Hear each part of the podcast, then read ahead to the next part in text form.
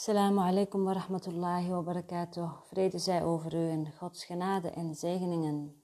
Welkom bij deze podcast. Vrijheid, inzicht en de kracht van overgave. De vrijheid, inzicht. Door inzicht te krijgen. Door wakker te worden. Door een bewustzijnsverschuiving die je overkomt, waar je als ikje zelf niet zoveel aan kan doen, behalve vooral voelen hoe moe je bent van de wereld, hoe moe je bent van de constante veroordeling, zowel van binnenuit in jezelf als wat je daar buiten ziet gebeuren. Het is een tijdje geleden dat ik de podcast heb ingesproken en wat zou ik dit graag regelmatig willen doen. Ik heb nog geen modus gevonden waarin het kan, dus mijn excuses daarvoor. Van enkele luisteraars heb ik begrepen dat ze heel graag luisteren naar de lessen onder andere. En ik weet ook, er zijn meerdere podcasts over de cursus, hè? Dus je bent natuurlijk helemaal vrij om overal te gaan kijken wat er allemaal aangeboden wordt, allemaal gratis wordt aangeboden voor jou. Ik voel ook van binnenuit dat het heel fijn is om te doen en dat het ook een roep is van binnenuit. Ik vertrouw er ook op dat er op de juiste tijd en de juiste moment ook de ruimte is om dit meer regelmatig te doen in mijn leven. Maar nu is er een moment en nu kan het. Dus ik zit erbij. De cursus lag al opengeslagen. Nog op les 212. En we zijn inmiddels les 217, een herhalingsles. Na jarenlang de cursus doen. En dan bedoel ik met doen echt praktisch doen. Volledig induiken, een soort van, met een soort van mentale kracht ook. Is er een periode geweest dat ik hem opensloeg en dat ik voelde dat ik klaar was. Ik keek naar de les en ik had het gevoel van, ja, waarom doe ik dit eigenlijk? Het is gewoon niet meer nodig. En toen kwam er een stem en die zei, ja, hoezo, dat is het ego die nu zegt dat je klaar bent, terwijl je bent eigenlijk juist heel dichtbij. Je moet doorgaan. En dan moest ik even denken aan mensen die ik ken, die al heel lang met de cursus bezig zijn.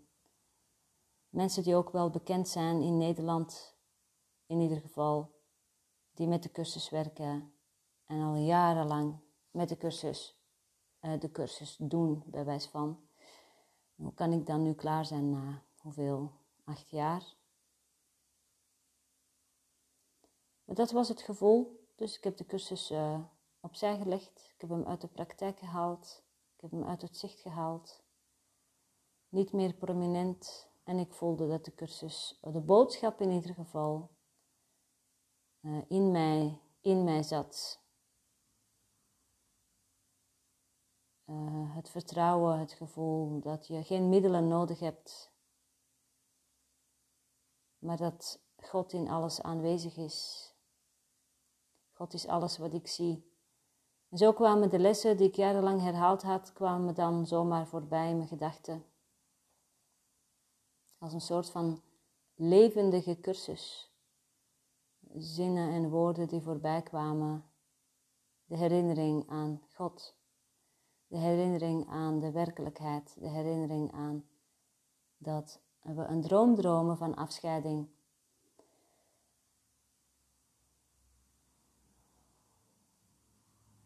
Zojuist keek ik op de telefoon voor ik zat hier al. En ik maakte de vergissing om toch nog eventjes online te gaan kijken. En ik zag het ene bericht na het ander. En ik verwonderde me over de afscheiding in de wereld. Het onderwerp was in dit geval islam, islamofobie, hoofddoekjes bij de politie, burkini. En dat kwam zo allemaal voorbij. En nog geen halve minuut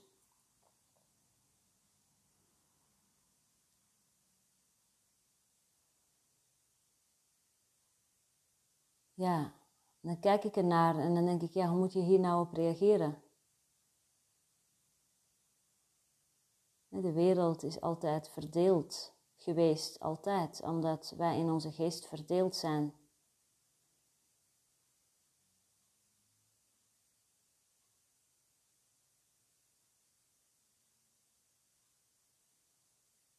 En die verdeeldheid leidt tot innerlijke onvrede.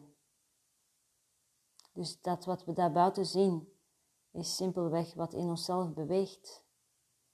En de vraag is, kun je buiten het slagveld blijven?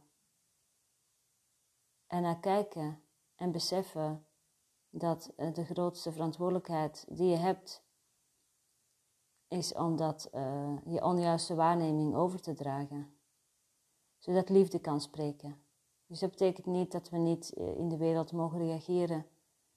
Maar als ik nu zou reageren op zo'n post, hoe zou liefde dan reageren? Hoe zou dat er dan in de vorm van liefde uitzien? Als ik dat al zou doen. Het hoeft niet. Dus die beweging kan ook vanuit de bron worden gestuurd. Wel of niet reageren. En sowieso is dat, als het vanuit de bron komt, is het altijd vanuit liefde. En breid je dus meer liefde uit. Ik weet niet of wat ik nu vertel ook passend is bij de les van vandaag. Ik heb hier een samenvatting, kalender erbij. Het is vandaag, hoeveel augustus? 5 augustus, 217. Les 217 is, ik ben niet een lichaam, ik ben vrij, want ik blijf wie ik ben, zo schiep God mij. Dit wordt zo vaak herhaald in de cursus. Toch heb ik zelf het gevoel dat de werkelijke betekenis hiervan nog niet echt tot mij doordringt. Als ik alleen maar dit blijf herhalen als een mantra. Ik weet niet hoe dat bij jou is. Als je dit herhaalt, hè? Ik ben niet het lichaam, ik ben vrij, want ik blijf wie ik ben, zo schiep God mij. Als je daar heel eerlijk over bent, ik ben niet het lichaam. Hoe verbonden ben je met je lichaam? Als je nou 200 kilo weegt en je moet dat lichaam voortslepen, kun je dan ook echt oprecht zeggen, ik ben niet het lichaam, ik ben vrij. Want ik blijf wie ik ben, zo schiep God mij.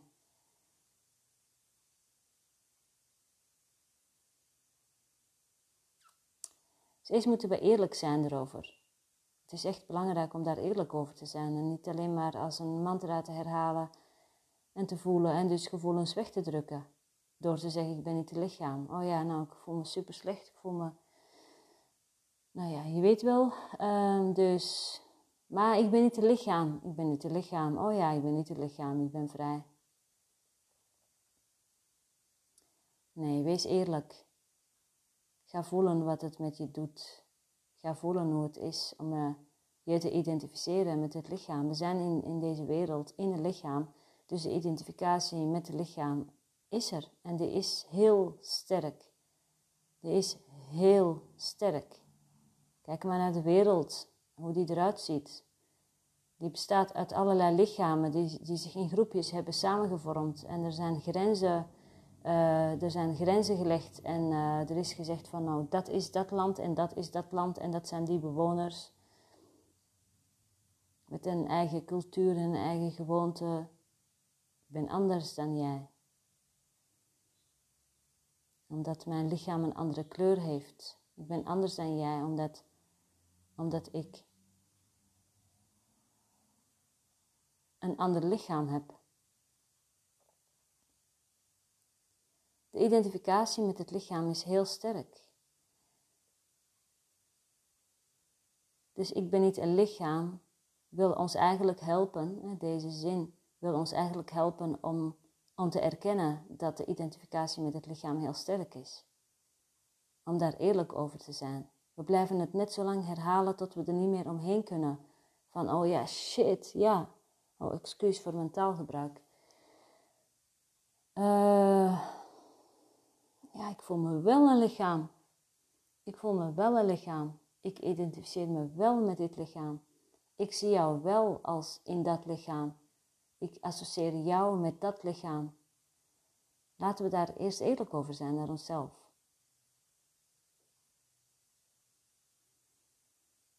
En als we daar voor een ogenblik bij zitten en we voelen de beperking daarvan, we voelen de begrenzing, de onrust.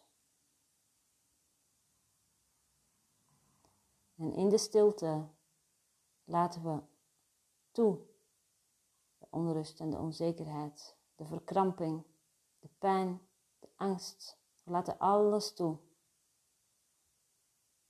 Omdat het onwerkelijk is. En dit toelaten is in de woorden van de cursus op het altaar leggen.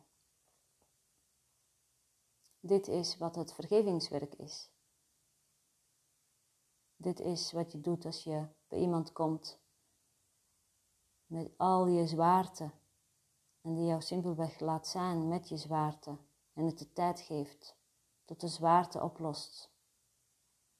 En de verwarring oplost. En dus de illusie oplost.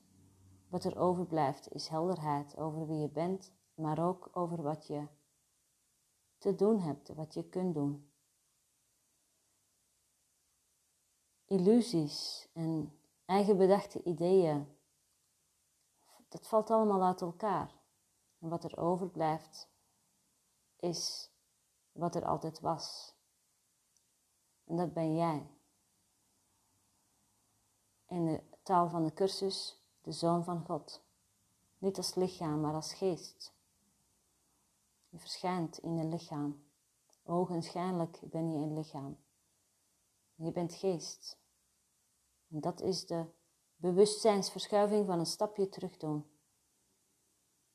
Van de dingen niet werkelijk maken, maar ook niet onderdrukken. De valkuil is, we leren dat we de dingen niet werkelijk moeten maken. Maar tegelijkertijd, zodra we dit doen, gaan we ook onderdrukken en zeggen het is niet waar. Nee, je ervaart het zo. Je ervaart de pijn, je ervaart de beperking. Dus dan is het voor jou wel waar.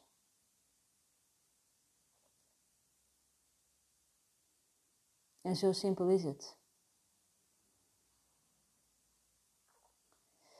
Wie anders moet voor mijn verlossing dank betuigen dan ikzelf? En hoe kan ik, behalve door verlossing, het zelf vinden aan wie ik mijn dank verschuldigd ben? Wie anders moet voor mijn verlossing dank betuigen dan ikzelf? En hoe kan ik, behalve door verlossing, het zelf vinden aan wie ik mijn dank verschuldigd ben? Ik kan alleen maar mijn eigen dankbaarheid oogsten. Dit is een herhalingsles van les 197, waarin je kunt duiken, als je dat wil. Misschien heb je die al gedaan, uitgebreid. Misschien ben je er heel snel doorheen gegaan. Een herhalingsles is de kans om. Als je dat zo voelt, om nog een keer te duiken in de les. Ik kan alleen maar mijn eigen dankbaarheid oogsten. Als ik alleen al ga naar de eerste alinea, dan kom je eigenlijk al bij de essentie. Hier is de tweede stap die we zetten om je denkgeest te verlossen van het geloof in een kracht van buitenaf die zich met de jouwe wil meten. Je doet pogingen tot vriendelijkheid en vergeving. Toch verander je die weer in een aanval. Als jij geen uiterlijke erkentelijkheid en overvloedige dankbetuigingen krijgt. Je geschenken moeten met ere worden ontvangen, anders worden ze teruggenomen. En dus denk je dat Gods gaven op zijn best leningen zijn, op zijn slechts misleidingen, die je van je verdedigingen zullen beroven om te garanderen dat wanneer hij toeslaat, hij zeker zal doden. Dus dit gaat over voorwaardelijk geven. Het is geen onvoorwaardelijk geven. Het is een behoedzaam geven. het geven, maar je staat eigenlijk op je tenen. Je bent er niet helemaal gerust op. En geven en ontvangen zijn één, dus dat betekent dat het met het ontvangen net zo is. Je ontvangt, maar je bent niet volledig zeker of je volledig mag ontvangen. Of het niet van je wordt afgenomen.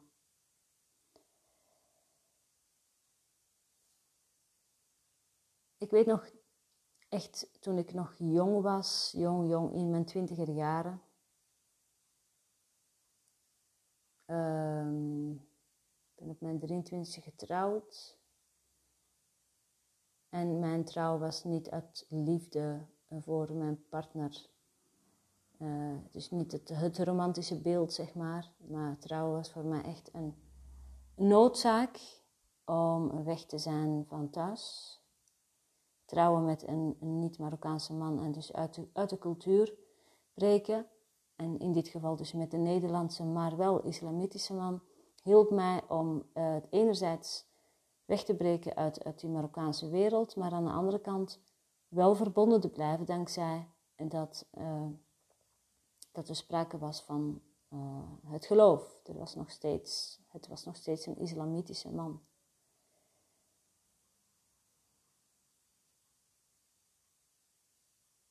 Dus ergens is er een perfecte oplossing gekomen, omdat ik op dat moment mijn bewustzijn niet verder was dan dat. Dat was de oplossing.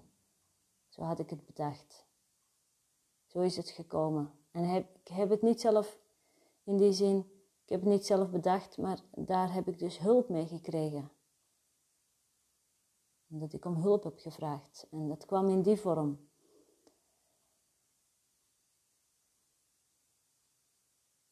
Vanuit een jeugd waarbij ik nooit veilig was. In die zin, ik mocht geen stem hebben, ik had geen stem. En niemand had een stem. In een cultuur waarin ouderen het voor het zeggen hebben en jongeren, tenminste zoals het bij mij in de familie was, eigenlijk geen mening hadden, mochten hebben. En dan vrouwen nog veel minder, meisjes nog veel minder dan jongens. Dus dan kom ik in een wereld terecht, buiten die familie, in het buitenland, van België naar Nederland. En dan heb ik ineens een totaal ander leven. Een fulltime baan. Ik werkte 40 uur in de week. Ik ben ineens getrouwd. Ik heb geen schoonfamilie, geen Marokkaanse schoonfamilie. Dus ik zit totaal niet in die gewoontes en cultuur. Ik zit ineens in een Nederlandse wereld. Met Nederlandse gewoontes. En ik leef totaal anders. En in het begin was het een verademing. Zeker. En er waren momenten dat ik eigenlijk zo blij was met mijn vrijheid. Ik was zo ontzettend blij. Mensen hadden geen idee wat voor grote stap ik had gezet. Terwijl ik niet gelukkig was in mijn relatie. Maar ik was zo blij met een vrijheid die ik verworven had. Dat ik daarna al heel gauw angstig werd. Want ik was bang dat dat werd afgenomen. Ik dacht, dit kan nooit heel lang duren, dit gevoel. Dit blije gevoel kan nooit heel lang duren, want straks gebeurt er weer iets. Het wordt afgepakt. En dat is dus die voorwaardelijkheid. Het is een gevoel die jij misschien ook herkent. Nou, eigenlijk denk ik weet bijna zeker dat je dit herkent, omdat het niet persoonlijk is. Het is de afgescheiden denkgeest. Het is het leven, het voorwaardelijke leven. Je best doen bijvoorbeeld. De ene dag erkenning krijgen en toch de andere dag bang zijn dat je iets fout doet en dan die erkenning niet krijgt of juist kritiek krijgt. Het is nooit volledig. Tot je het niet meer buiten jezelf zoekt. Dan houdt dat op. Dan houdt die angst op. Tot je naar binnen keert. Tot je dus je investeringen uit de wereld terughaalt. Maar in jezelf blijft. In je midden. En wanneer je in je midden bent, voel je de verbinding met het goddelijke. Altijd. Je voelt je dan volledig. Vanuit die volledigheid kun je in de wereld staan. in de wereld zijn. En je ding doen. Je hebt van de wereld niets meer nodig, omdat je van binnenuit voelt wie je bent. Volmaakt, genezen, heel en vrij.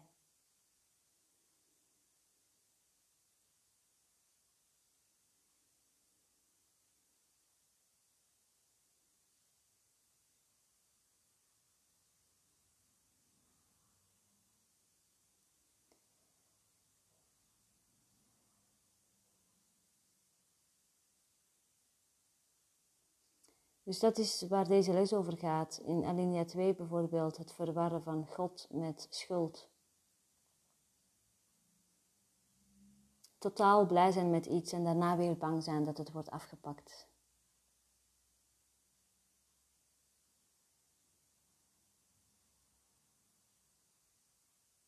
Iets vanuit het hart geven aan iemand die het afwijst.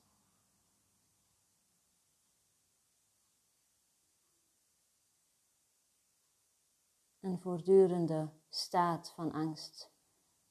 En dat is, lieve luisteraar, dat is wat deze wereld is.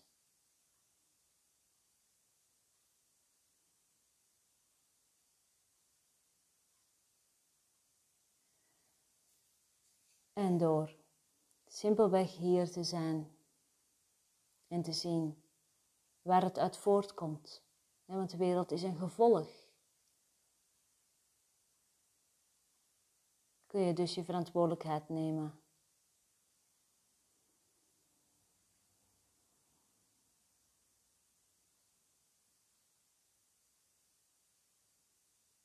En nu hier zijn. En naar kijken. Er simpelweg naar kijken. En je valt vanzelf terug. In je midden, in je natuurlijke staat van zijn. Het is een onbegrensde liefde, een staat van liefde.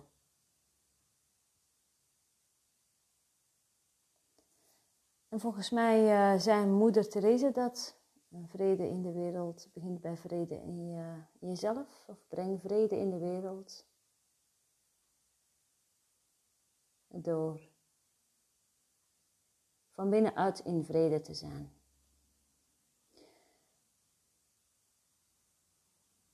Dus zo gaat het met de uitbreiding van vrede en de uitbreiding van liefde en de uitbreiding van dankbaarheid. Altijd vanuit jou.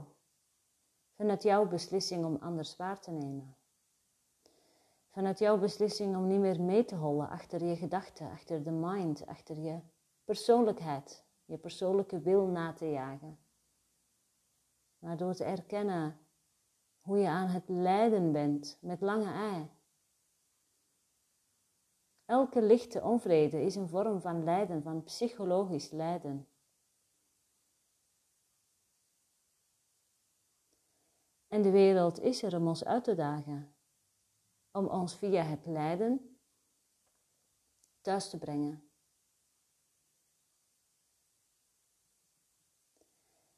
Zoals Rumi ook zo mooi schreef en zei, hij schreef het denk ik niet, jawel, hij schreef het ook. Rumi, de Perzische dichter, pijn is de plek waar verlichting je tegemoet komt. En pijn is alle lichte onvrede. Niet alleen de grote dingen, maar ook de kleine dingen.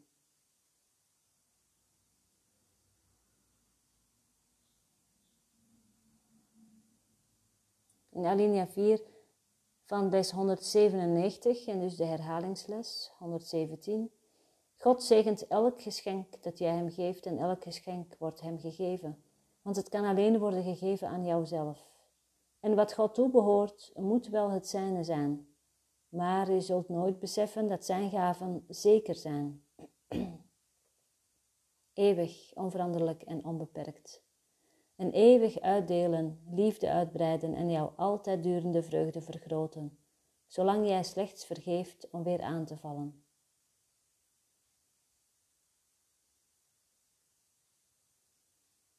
Dus hou jezelf vrij door de ander ook vrij te zetten. Door de ander vrij te maken van jouw ideeën.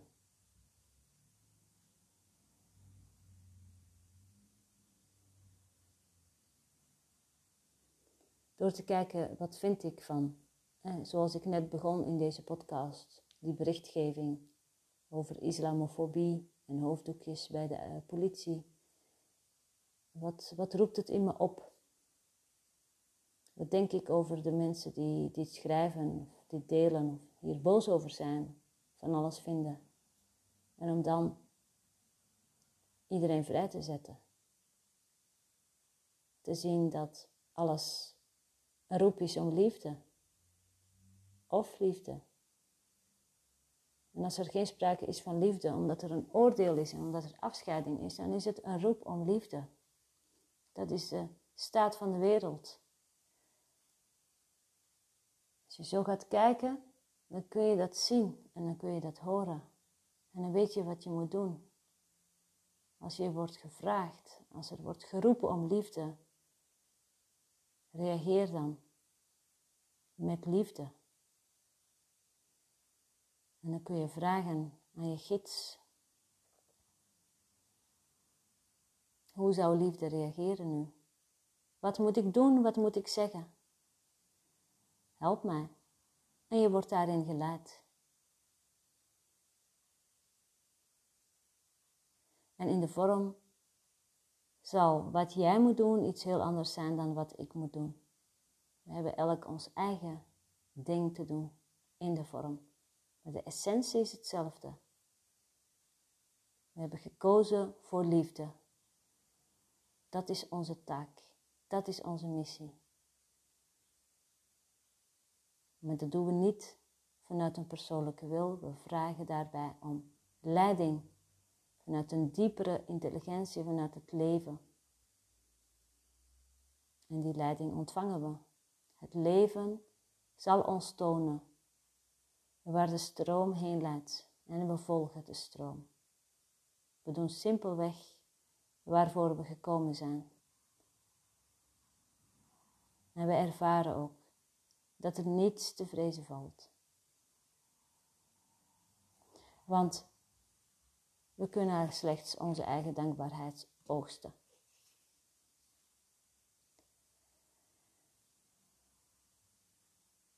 Ik kan alleen maar mijn eigen dankbaarheid oogsten. Wie anders moet voor mijn verlossing dank betuigen dan ikzelf?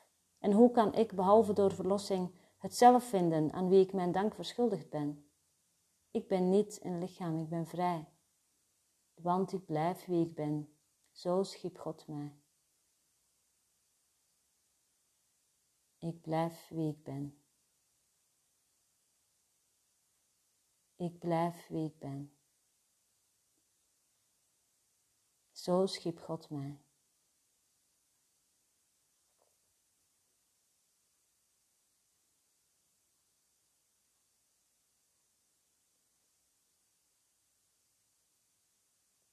Assalamu alaikum wa rahmatullahi wa barakatuh. Vrede zij over u en Gods genade en zegeningen.